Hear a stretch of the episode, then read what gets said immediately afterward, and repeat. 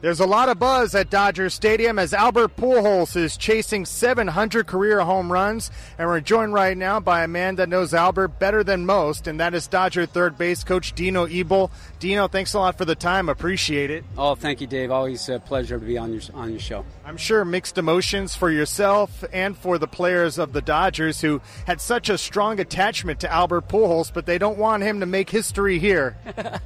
Absolutely, yeah. Albert and I go back a, a long ways, and uh, you know it was great to see him earlier. He came out, said hi to everybody, and you know just talking baseball with him, and he's excited. He he loves the Dodger fans. He loves seeing our guys from last year, and he just said it. I'm going to go out and relax, and if I get a pitch to drive, he's going to drive it. So uh, it's all good. I'm happy for Albert. It's exciting time for him and his family, and it's awesome that he's two away from 700. He's trying to downplay that significant milestone. How much do you believe it means to him?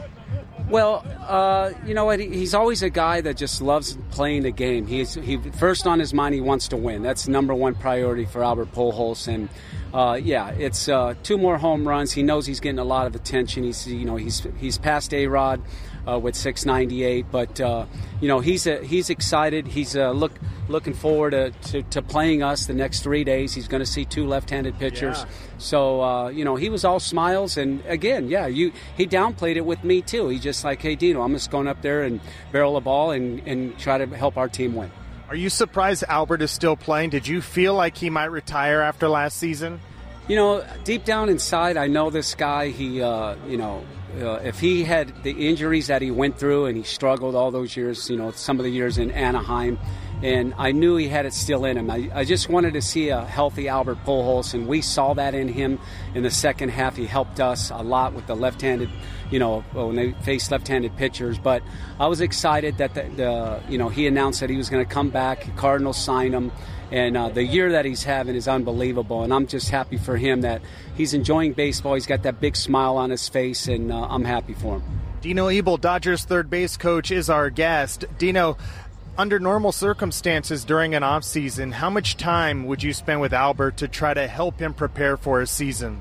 Well, over the years, a lot. You know, I would drive down, uh, you know, near his neighborhood, and uh, we'd meet at a college or high school, and I would throw to him and hit him ground balls. The guy's just, I, I could see why he got the nickname the Machine because he'll take uh, about six weeks off when the season's over, and then once he starts his, his, uh, you know, fall, you know, his program, he is on, a mission and he's focused. He wants to be the best player on the field, obviously because of his age and the injuries that he had. But no, I would I would probably see him three days a week in the off season, throwing to him, getting him ready for spring training. And this this past winter, he went down to the Dominican. He wanted to go down there, get some at bats. He promised uh, the Dominican uh, you know league that he would play before he retired. He did that, and that smile on his face, he felt like you know what, I got great work and he came back, and the Cardinals gave him the opportunity.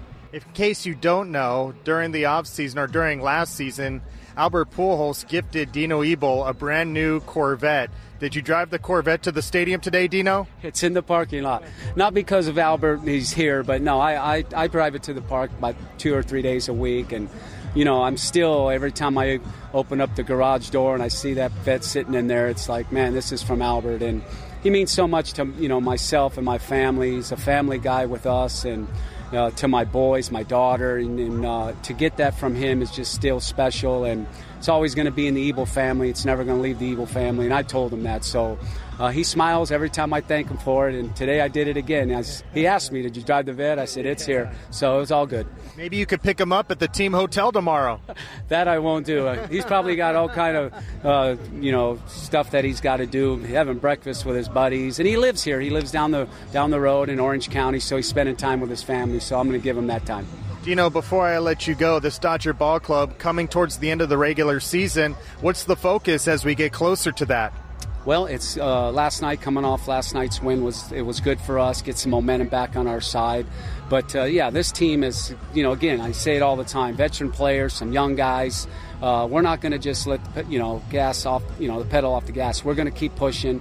Uh, you know, stay healthy, stay injury free, and uh, get close to you know coming. Got this series, go down to San Diego, finish it off with Colorado, and then get ready for uh, Game One. So yeah, this team is going to keep pushing to the end.